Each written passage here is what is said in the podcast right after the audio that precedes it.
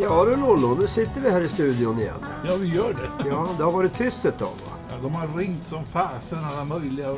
Vad håller ni på med? Ja, vi håller inte på med något så då. Nej, det är ju pandemi för fan. Ja. Jag tänkte vi skulle ta hit någon kul kille. En riktig rackars rysare. Ja, vi har ju släppt hit en legendar. Har du? Ja, Bosse Eriksson. Bosse Eriksson? Här har vi honom. Välkommen Bosse. Tack. Ja, välkommen till Poppodden. Tackar. Vi hade ju Karin Wistrand här för länge sedan.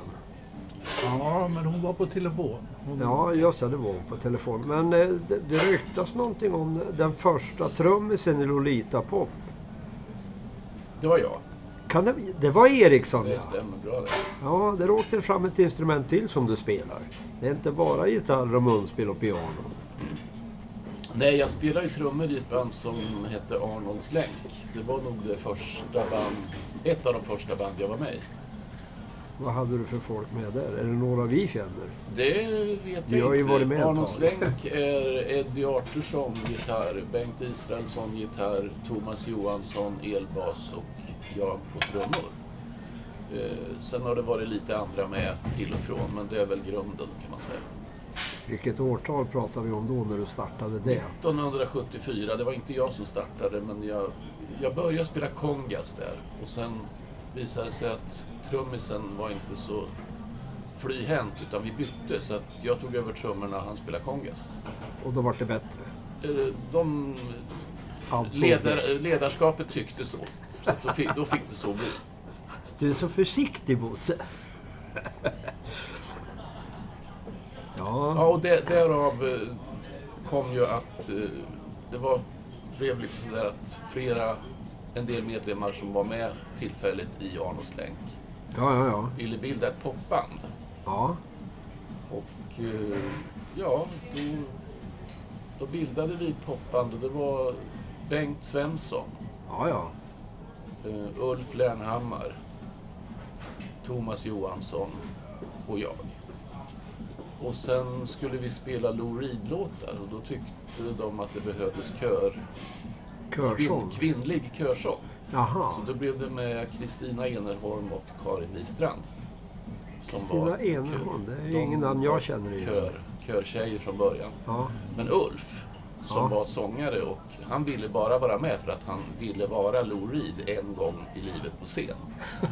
Så sen lämnade han bandet och då vart ju när han hade gjort sin Lou Reed. Ja, precis. Då fick ju tjejerna ta över så att säga, sångmickarna. Men du Bosse, grejen var väl den att ni översatte till svenska? Ja. Lou Reed. Ja, visst. Allt var översatt. Det var lite Lou Reed, det var lite Television, det var en hel del egna låtar som Thomas skrev texter till. Det låter inte som så mycket blues, tycker jag. Det var ingen blues, nej. Absolut inte. Det var lite mera i början var det väl lite åt ska, pop och glad pop, så där. Sen blev det ju mera New York-rock. Men var det liksom ditt första, så att säga, största musikintresse, just den sortens musik? Eller låg bluesen hos dig tidigare?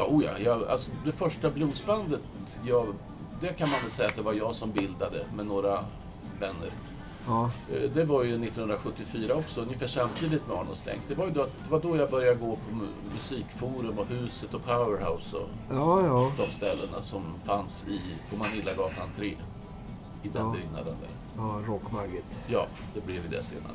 Ja. Där var det ju väldigt mycket musik och där träffades ju musiker och spelade med varandra lite till och från. Ja. Tillfälliga konstellationer och jam och så här.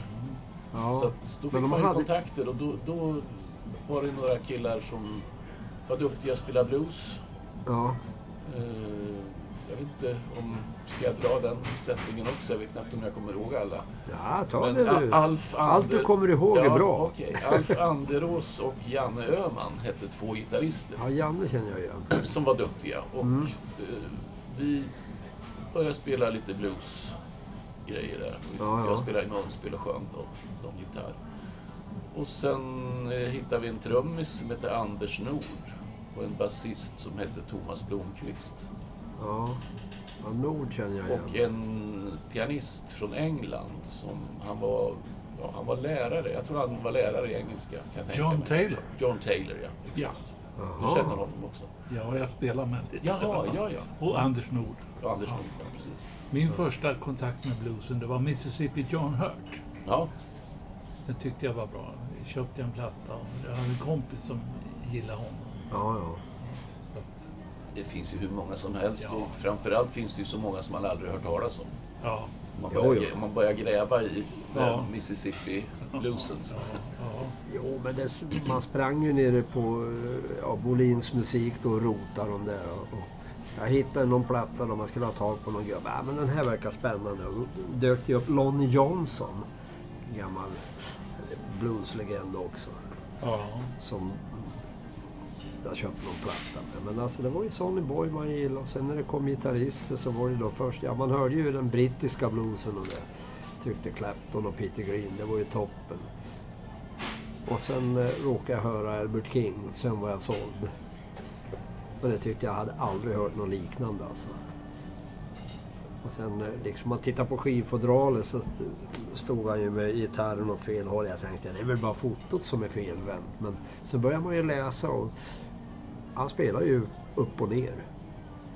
Så att säga. Han hade ju bara vänt på gitarren. Och löst problemet. Första vänsterhänta gitarrist jag träffade var ju Lennart i Tivoli.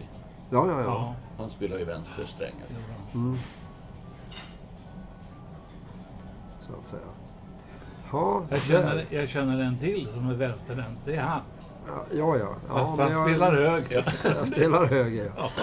Ja, men det beror på att morsan hade gitarren och så skulle hon spela ibland och då fick jag sitta där och skifta strängar och till slut tröttnade jag. Ja. Och då tänkte jag får väl lida. Och det gör jag fortfarande. Första gången jag såg Bosse Eriksson, det var på en inspelning på gamla Hamnmagasinet där på Amplan. Rockmagget.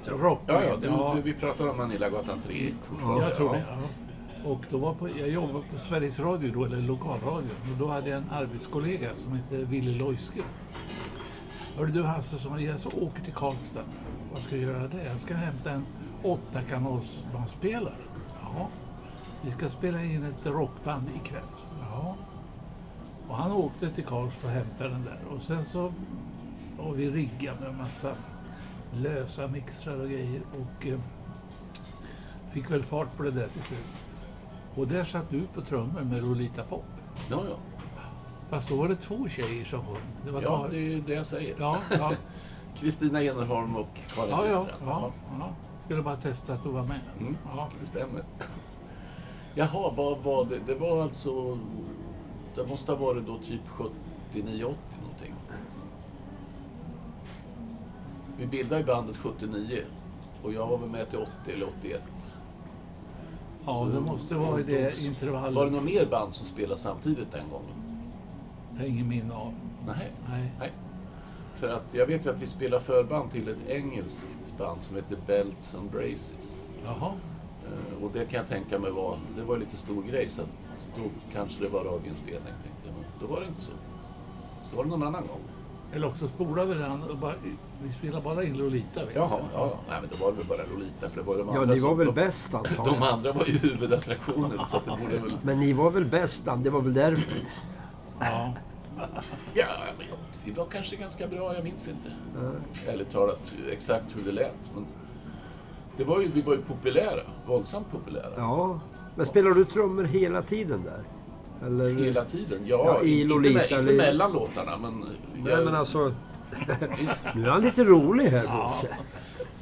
Från inslag till avslag säga, så trummar jag väl. Ja men alltså att du böt sen då liksom att det kom in någon annan trum så du började spela munspel. Ja, min idol på trummor kom in och tog över efter mig. Peter Olsson. Ja visst, han var ju en förebild. Han spelar ju med. Det är ingen dålig förebild. Och Brunte och massa och jazzgrejer och... Ja. Jo, jag kommer ihåg en låt ni körde. Elak, ja. Vicious. Ja. Du ser, jag har några av mina hjärnceller kvar. Är det Lou Reed-översättning? Ja, det är Lou Reed-översättning. Ja, det måste vi väl kanske förtydliga. Ja, vad bra.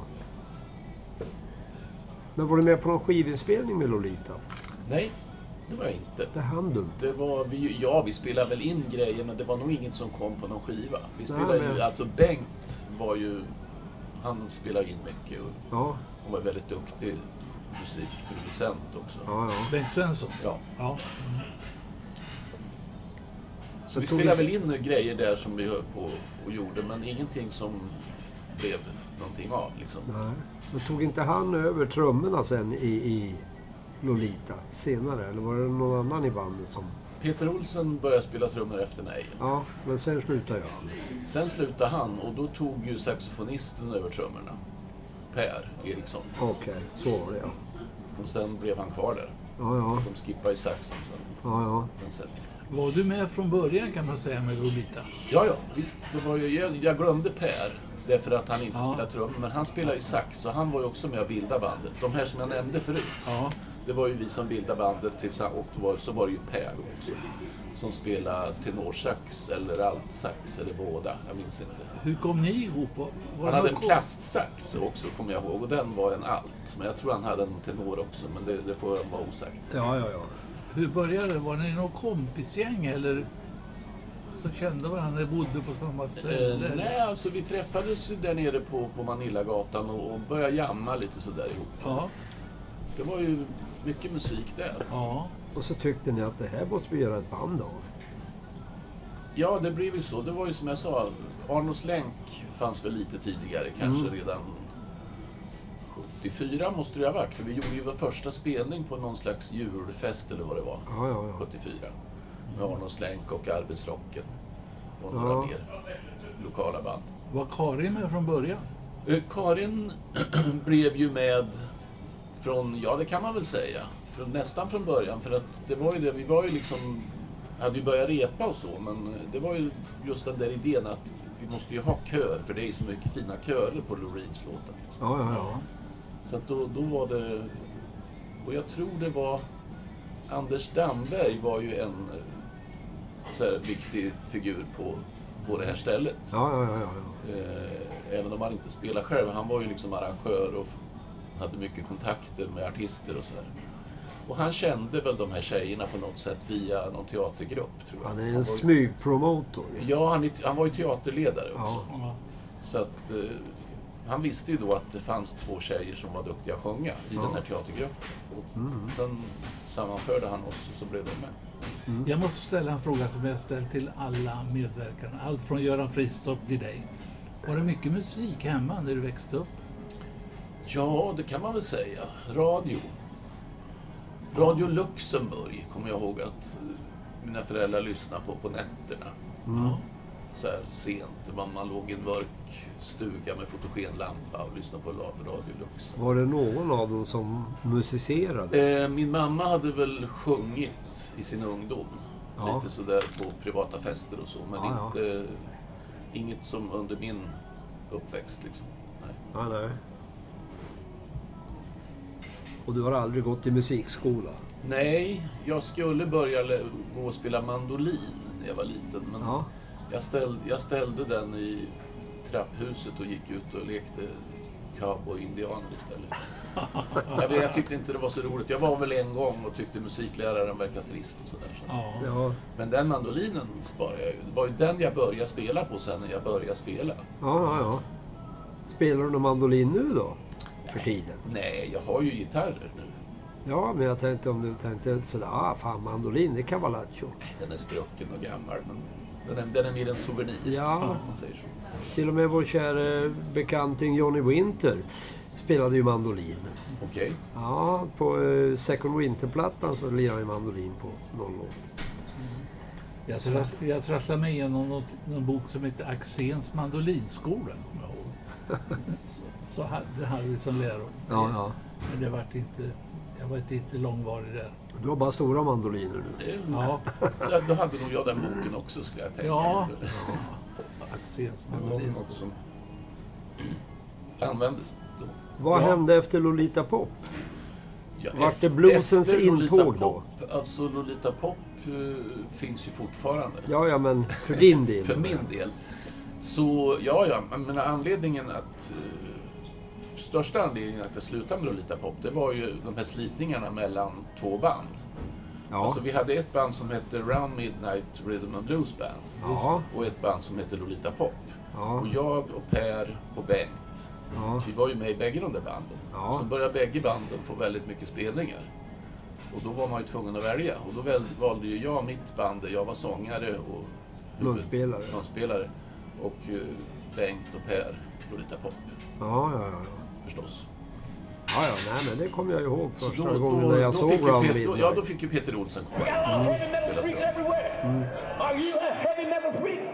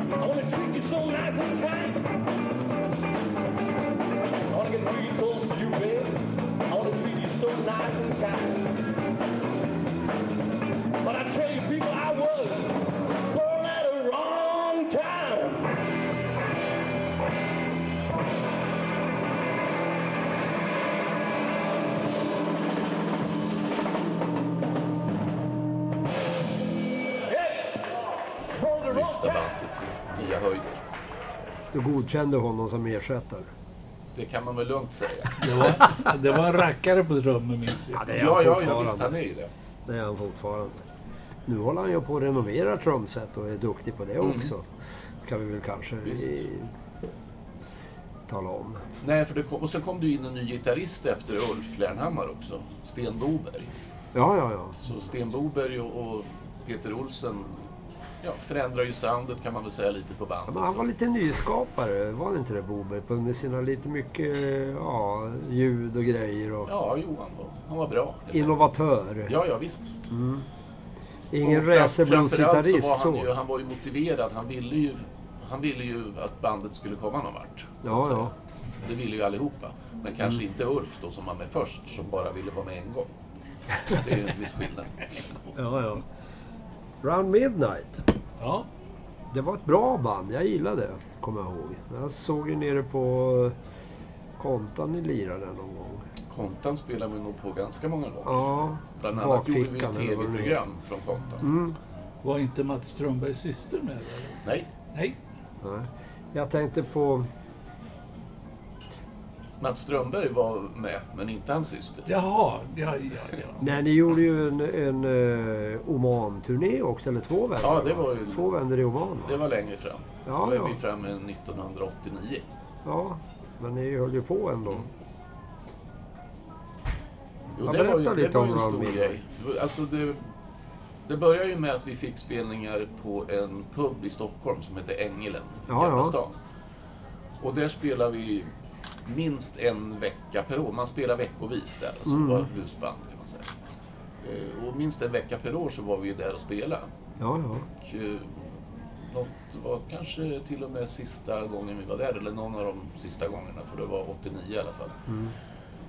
Då träffade vi eller 88 var det, för att vi träffade ju då en kille, en fransman, som dök upp i logen efter gigget och började prata om hur bra han tyckte vi var och fråga om vi ville ha gig på hans hotell i Oman. Vi knappt visste var det låg. Nej. Eller jag visste var det låg, men det var inte många som hade koll på det. Nej. Jag hade läst om Oman, för att Tor Heyerdahl var i alla fall i närheten av Oman i någon reseskildring när han åkte på någon flotte där utanför Persiska viken. Så att, det lät ju lite sådär, ni förstår, man tror inte att ska jag tro på det eller ska jag inte tro på det? Nej, precis, men det låter ju trevligt, så visst, vi utbytte kontaktuppgifter och sådär och började hålla kontakt med den här killen då. Ja. Och det slutade med att vi fick kontrakt skickade och fick fixa visum och såna här grejer. Ja. Åka ner där och spela. 2 månader var det väl första vändan. Oj. Och där var man husband då på ett hotell. Och körde ni helkvällar då, eller? Det kan vara kul att... Ja, liksom... tre set per kväll. Ja. Och alla kvällar utom fredag. Mm. Så det var träningsläger och väldigt roligt, kan jag säga. Häftig och upplevelse, väldigt, eller hur? Väldigt lärorikt, alltså man fick ju rutin. Ja, men häftig upplevelse. Ja. Otroligt. Man tror inte det är sant, alltså. Nej, nu känns det ju inte speciellt troligt att man skulle få sådana gig. Det gjorde du inte då heller, menar jag. Nej. Husband på ett hotell i en arabstat långt bort. Liksom. Men det är skönt. Det var ett franskt hotell. Alltså. Var han någon jäkla prins den där killen? Nej. Han var fransman. Han var ju bara... Det var en fransk hotellkedja som hette Novotel. Mm. Och han var Food and Beverage Manager, var hans titel. Ja.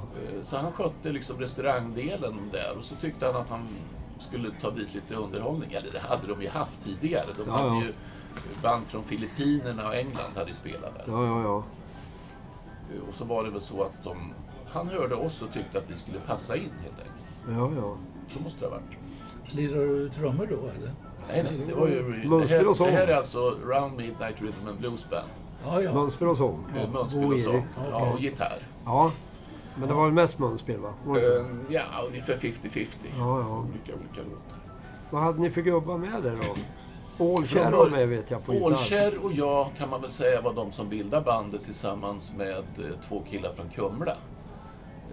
en duktig basist som heter Rolle Larsson och en duktig trumslagare som heter Lars Holmberg. Ja, just det. De båda hade ju något band, jag tror de spelade med, ja det ska vara osagt vilka det var mer än dem, men de hade något hårdrockband typ i Kumla i alla fall. Kan ha varit Peter Fransén, jag är inte helt hundra. På gitarren där, då var det liksom lite Hendrix, åt Hendrix-hållet kan man säga. Och vi hörde ju de där killarna och tyckte att de var väldigt... Jag och Bengt satt där i kaféet liksom och... Ja, de där ungdomarna från Kumla, de är duktiga. De där snor vi. Ja, och sen hörde vi... Och den där gitarristen, vad är det för en liksom? Och det var ett band som, vad hette de? De hette... Något tjejnamn. Ah, låt vara osagt, jag har glömt. Från Kumla eller? Nej, inte alls Kumla. Nej, nu pratar jag om det är två olika band. Jag pratar om hur jag lärde känna de här Kumla-killarna och hur jag lärde känna Pelle Årkärr. Ja. Och Pelle Årkärr hörde jag alltså spela jättebra bluesgitarr genom väggen så att säga. Ja, ja. När han stod och repade med något band. Mm. Men jag har glömt vad de hette. Men det var alltså det som blev Round Midnight kan man säga. Ja. Det var första basisten. Och Rolle är en bra basist. Larsson. Ja. Nej, men Rolle Larsson var inte med. Han var inte först, det är det jag menar. Nej. Alltså Pelle Årkärr hade ett band som hette något som jag har glömt. Ja. Nu kommer jag på vad de hette. De hette Theresia Moon. Ja, Theresia Moon. De killarna var liksom första ursprunget till Round Midnight. Ja. Och det var en basist och en gitarrist. Okej. Men sen behövde vi lite fler och basisten hoppade av. Mm. Ja. Så det slutade ju med att det blev Lasse och Rolle på bas och trummor och jag och Pelle. Ja. Och Bengt Svensson och Per på gitarr och saxofon var ju med också från början. Nirving var med i Inte då, men han var med sen va? Alltså det blev vid den här schismen så att säga, när Lolita Pop gick åt ett håll och Round Midnight gick åt ett annat håll med olika medlemmar. Då var vi tvungna att hitta nya blåsare efter Per. Ja. Och då hittade vi en kille som heter Niklas Mattsson som spelar altsax och en kille som heter Jan Augustsson, mera känd som Torsdag, som spelade tenorsax. Och Mats Strömberg som spelade trumpet. Ja. Och så kom det även med en kille på trombon som heter Torbjörn Helander. Var det 4 blås till slut? Ja. Det var ju. Det var ju ett storband nästan. Och Janne Nirving, det var 5. Det var 2 tenorsaxar, en altsax, en trumpet och en trombon. Ja. 5 blåsare när det var som mest. Alla var inte med alla gånger kanske på alla gig. Men det var, när vi var som flest så var vi 5 blåsare. Ja. 6 blåsare om man räknar munspel. Absolut. Får icke att förglömma. Jäkla drag då alltså. Ja, det var det ju. Vad var det, mest Chicago Blues eller vad var det för typ av blues? Det var mycket eget. Alltså alla, Pelle Årkärr och Lasse Holmberg och jag gjorde ju väldigt mycket låtar. Och kanske även några av de andra var med och firade lite på en del låtar. Ja. Så det var mycket eget plus låtar som vi gillade så att säga, standardlåtar. Ja. Kul. Riktigt kul. Och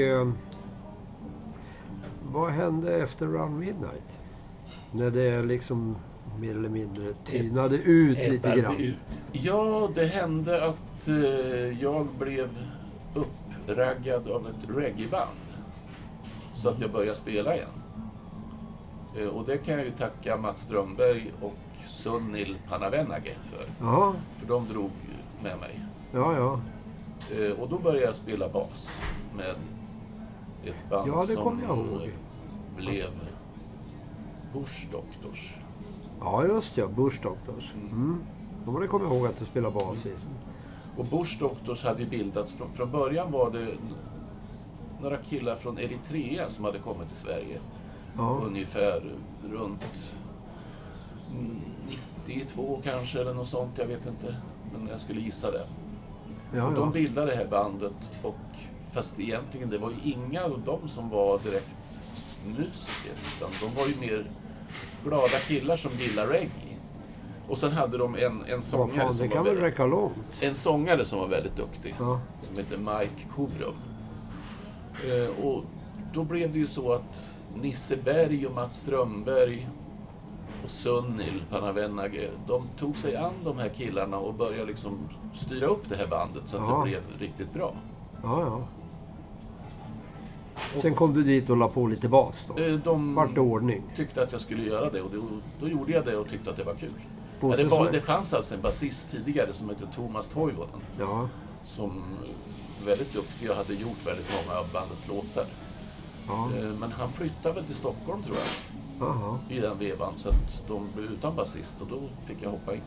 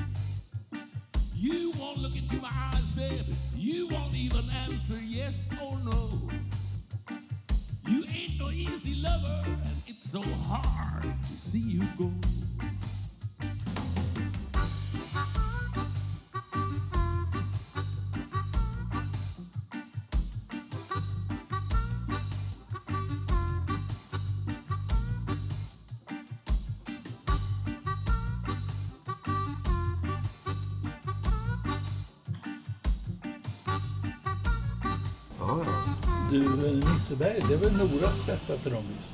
Det skulle jag tro. Ja. Eller han är en av de bättre trummisarna jag har spelat med. Jag tror han är från Nora. Han är från Nora, ja, det stämmer bra. Han var med, tror jag, Lasse Wilander i Relations från Nora. Jaha, det ser man. Ja. Det är mycket man inte vet. Mm. Nej. Jo, men han hade band i Nora, det vet jag. Ja. Mm. Det har han berättat och visat bilder på. Och hur länge levde Bursdoktors? Eller lever ni fortfarande? Nej, Bursdoktors lever inte, men ombildades i olika omgångar. Bursdoktors som Bursdoktors tror jag ebbade ut någon gång runt 2099 kanske, 2000. Ja. Och då var vi alltså ganska decimerad skara som satt hemma hos en studiokille och i hans vardagsrum, i hans hemmastudio, gjorde någon inspelning. Ja, så det var det sista vi gjorde som Bursdoktors. Ja. Men du har ett reggaeband nu? Men då var det alltså jag, Strömberg och den här killen, Andreas heter han, och Mike Kourum. Det var vi som var kvar så att säga. Ja. Men du kör någon reggaeband nu också? Ja, sen bildades det, alltså Sunil och Mats och jag ville ju fortsätta spela reggae. Ja. Så att vi bildade då, ja hur var det? Emellan där så kom det in en kille på Kora som hette Jalli. Från Gambia var han väl, hans var från någon sån här släkt med mästare som spelar kora. Ja. Så hans, jag tror han hade både far och bror eller något som var duktiga på det där, men han hade i alla fall en sån där kora och spelade på, och han var duktig han också, sjöng och spelade på den, fast den var jobbig för den var svår att stämma. Bobacka. Jag flyger lite här. Oj, ja men flyger inte för mycket bara för det känns att jag tappar tråden. Ja, fortsätt med reggae då. Det var lite emellan där som jag inte riktigt kommer ihåg årtal och men vi gjorde ju några spelningar i alla fall med den här Solomon Segai heter han. Ja. Och då var ju Nisse med på trummor. Men sen som sagt så blev det ju ett nytt band som hette One Step. Ja. One Step Forward hette vi från början. Ja. Men sen skippade vi det och nu heter vi bara One Step. Ja. Och där var det ju alltså från början jag, Strömberg, Panabennage, Nirving och Henrik Jansson och en basist som heter Rickard Sjöger. Okej. I alla fall Rickards flickvän började komma med i bandet också. Hon spelade djembetrumma och sen visade det sig att hon var fantastiskt duktig sångerska. Jaha. Och skrev låtar. Ja. Så då blev ju hon frontkvinna i One Step. Ja. Angelica Geviren. Ja. Hon numera i London. Ja. Så vi höll ju på ett tag. John Berg kom med också på orgel och sång efter en tid. Och han är fortfarande väldigt aktiv med, inom reggae och pop svänget. Okej. Ja, så det var den sättningen med Angelica och som jag sa då Rickard. De var ju väldigt driftiga på många sätt att skriva låtar och så här och hålla bandet. Sen försvann de ut på andra äventyr. Ja, hon flyttade ju. Ja. Hon fick väl något jobb i England som gjorde att hon flyttade. Och då träffade vi genom John Berg som hade kontakter uppe i Bergslagen i Hälleforstrakten. Ja. Så träffade vi en sångerska som heter vad heter hon nu igen? Rinaldo. Peter Rinaldo är hennes far. Aha. Och det här måste du klippa bort. Ja. Jag måste komma på vad hon heter. Vad heter Rinaldos dotter? Ja, precis. Kathy Rinaldo. Nej, det är en skådespelare. Nej. Men det kan det vara. Ja, det står still. Jag kommer på det sen. Ja. I alla fall så började vi ju spela in hennes... Hon var också låtskriverska. Ja. Och...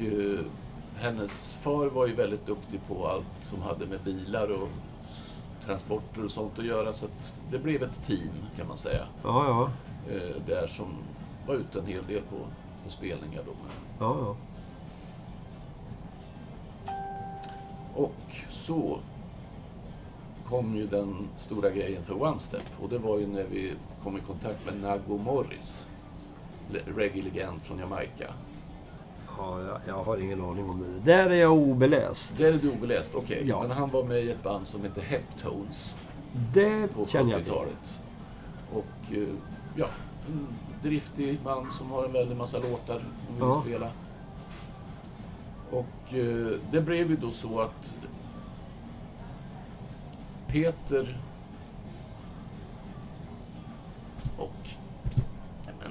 och det här är Jag skäms, får jag lov att säga. Nej då, det ska du inte göra. Det finns de som är mycket yngre än dig som har sämre minne än så. Ja, det måste vara det, men det är bara en sån här grej att det faller bort. Ja. Du har för mycket att tänka på. Jag minns ju precis allt annat runt omkring.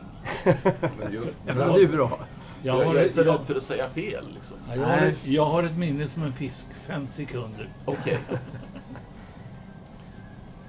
Ja. Men han har varit med i alla fall och spelat Heptons gubben. Vi fick alltså möjlighet att göra en turné med honom. Ta honom till Sverige och göra en turné. Häftigt. Och spela in en CD. Okej. Okay. Som vi spelade in på rockgymnasiet. Ja. Via Mikael Pettersson som var rockrektor på rockgymnasiet. Jaha. Där. Så hans studio och hans son Marcus Pettersson var ju bredvid gitarrist i One Step. Ja, det är många som har varit med i One Step också. Jag har nog inte hunnit med kolla upp alla. Men det nej. Idag, men jag har säkert missat någon.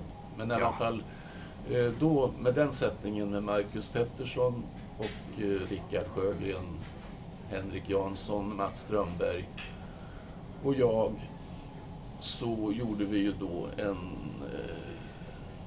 CD på bolag Red Blue Production. Ja. Micke hade. Och den finns på Spotify och den skulle jag ju kunna lägga lite från på ett USB. Ja, absolut. Det måste vi ha lite dokument från. Visst. Från när du var en nybörjarkille inom musiken och så sen hur det har stegrats. Kan man vi säga. Gjorde ju även studioinspelningar via Studiefrämjandets studio med Ture på Studiefrämjandet. Ja.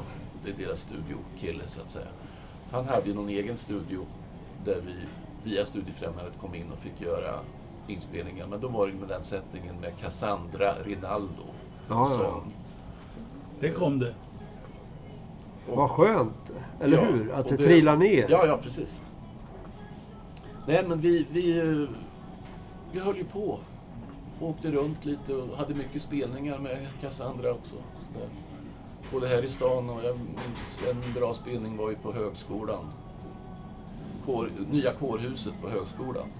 Ja. Där var det, spelade vi in och filmade. Hennes far Peter Rinaldo är ju dokumentärfilmare till yrket, så att han spelar ju ofta in gig när hans dotter var med. Kul.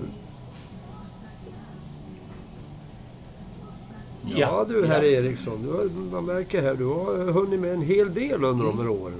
Nu kan vi ta din, du hade någon fråga. Kul. Du hade någon fråga förut där. Jo, nej men vi har ju inte hunnit med som gick händelserna det man har för liksom förknippar det mest med är ju Mobacka egentligen. Okay. Ja, Round Midnight har jag sett det också då, liksom, men senare år Mobacka. Mobacka blev det är ju ett band som har levt länge och dött lite och kommit tillbaks. Ja, precis. Stämmer det? Mobacka bildades väl runt 80-81 någonting av Per Edlund och Sven-Olof Malmsten.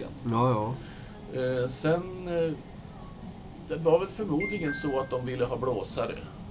Ja. För att Strömberg och Nirving och jag blev av någon anledning värvade till Mobacka. Inhyrda? Ja, vi blev inte inhyrda utan vi blev tillfrågade om vi ville vara med i bandet helt enkelt. Och ni sa ja? Ja, vi fick åka ut och provspela med dem i ett hönshus i Ekebyarmby. Där de var. Jag tyckte att det var trevliga människor och det var ju vår typ av musik. Ja, visst.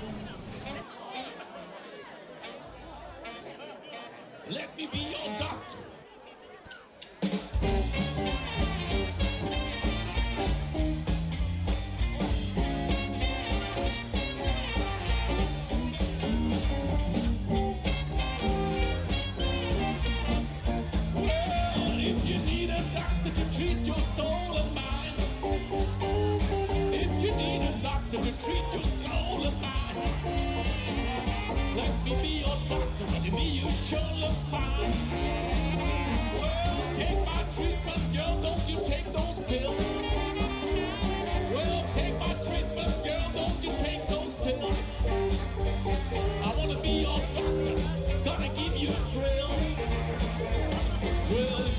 treatment, but you didn't give me a doggone thing. Well, you took my treatment, but you didn't give me a doggone thing.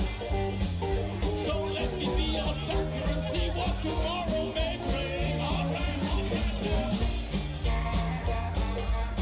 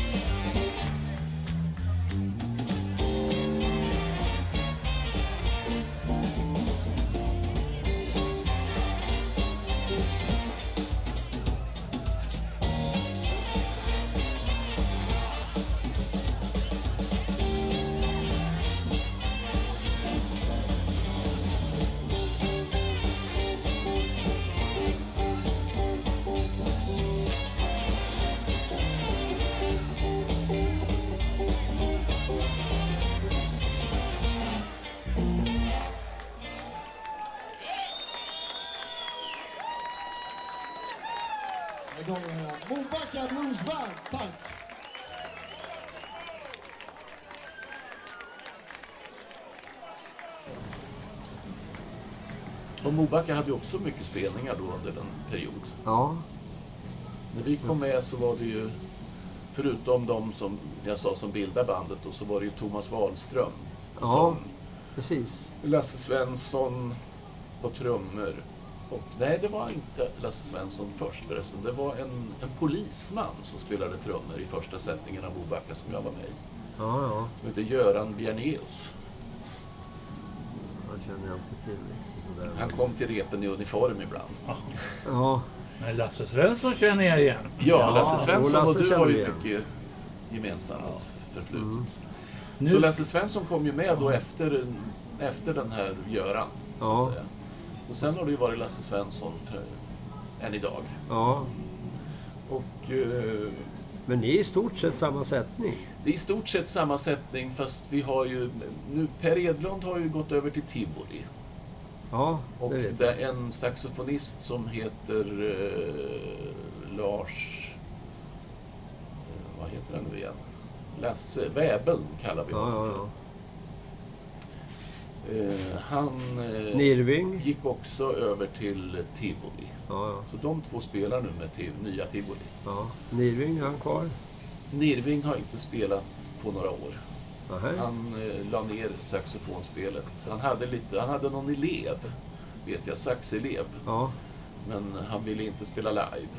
Och nu tror jag inte han spelar alls, men det vet jag inte. Det får du fråga honom. Ja, nej, jag bara undrar liksom. Jag har inte... ja, han är i alla fall inte med i Mobacka längre. Nej. Och det vet jag säkert därför att han blev tillfrågad ganska nyligen. Eftersom Mobacka hade 40-års jubileum, och då var det väl prat om att vi skulle försöka återskapa någon äldre sättning av Mobacka och göra någon inspelning. Men då vet jag att han tackade nej. Aha. Så nu är det, på saxofon är det Mats Strömbergs syster som du nämnde förut, ja, Lena Strömberg. Vad kallas det? Våfflan på saxofon. Det är Mats på trumpet och keyboard. Det är kapellmästare Sven-Olof Malmsten på gitarr. Det är Mikael Olsson på bas, Lasse Svensson på trummor och jag på sång och munspel. Ja, ja. Låter bra. Mm. Spelar du ingen gitarr i Mobacka alls? Nej, det får SO sköta. Okej. Okay. Hörrni pojkar, jag tänkte vi skulle sy ihop säcken här och avsluta det här lilla samtalet med Bosse. Och då ska vi avkräva dig en dräpare. Det brukar vi alltid göra i det här programmet. Eller hur, Frank? Nu ser han frågande ut på sig. Vad är en dräpare? Vad är en dräpare? Ja, jo, herr Eriksson. Det är ju alltså såna här... Vi musiker, vi råkar ju alltid ut för någonting lite dråpligt under spelningar eller turnéer. Till eller från turnén. Ja, hela tiden. Ja, och som kan vara roliga i efterhand att berätta om. Har du någon sån där som du tycker att det här är det var ganska kul egentligen? Ja, det är väl alltid kul. Ja. Skulle jag vilja säga.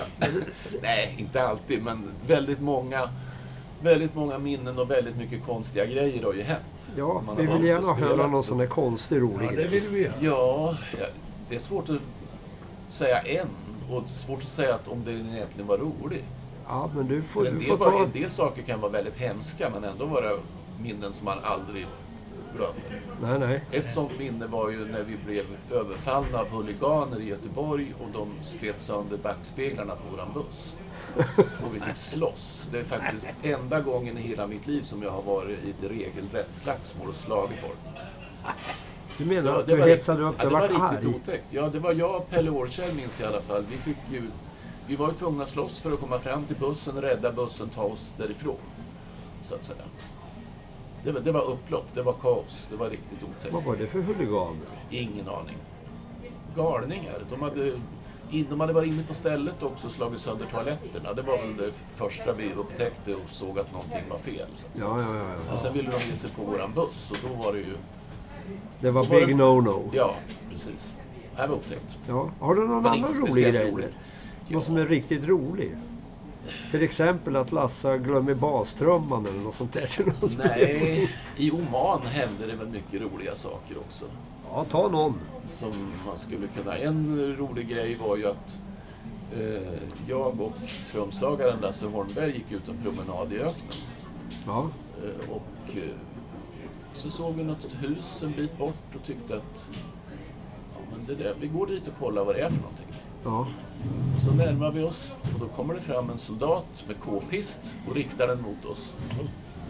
Och det ser väldigt farligt ut och då kommer vi på, det där har vi hört talas om, det är försvarsministeriet. Och det var ju tillträde förbjudet inom en radie där och vi var på fel sida. Ja. Så att vi började då, we are musicians, we play in at the hotel over there. Och han, oh yeah, I know, Swedish band, sa han och sträckte upp k-pisten och bara log. Lekte gitarr med k-pisten. Ja, ungefär så.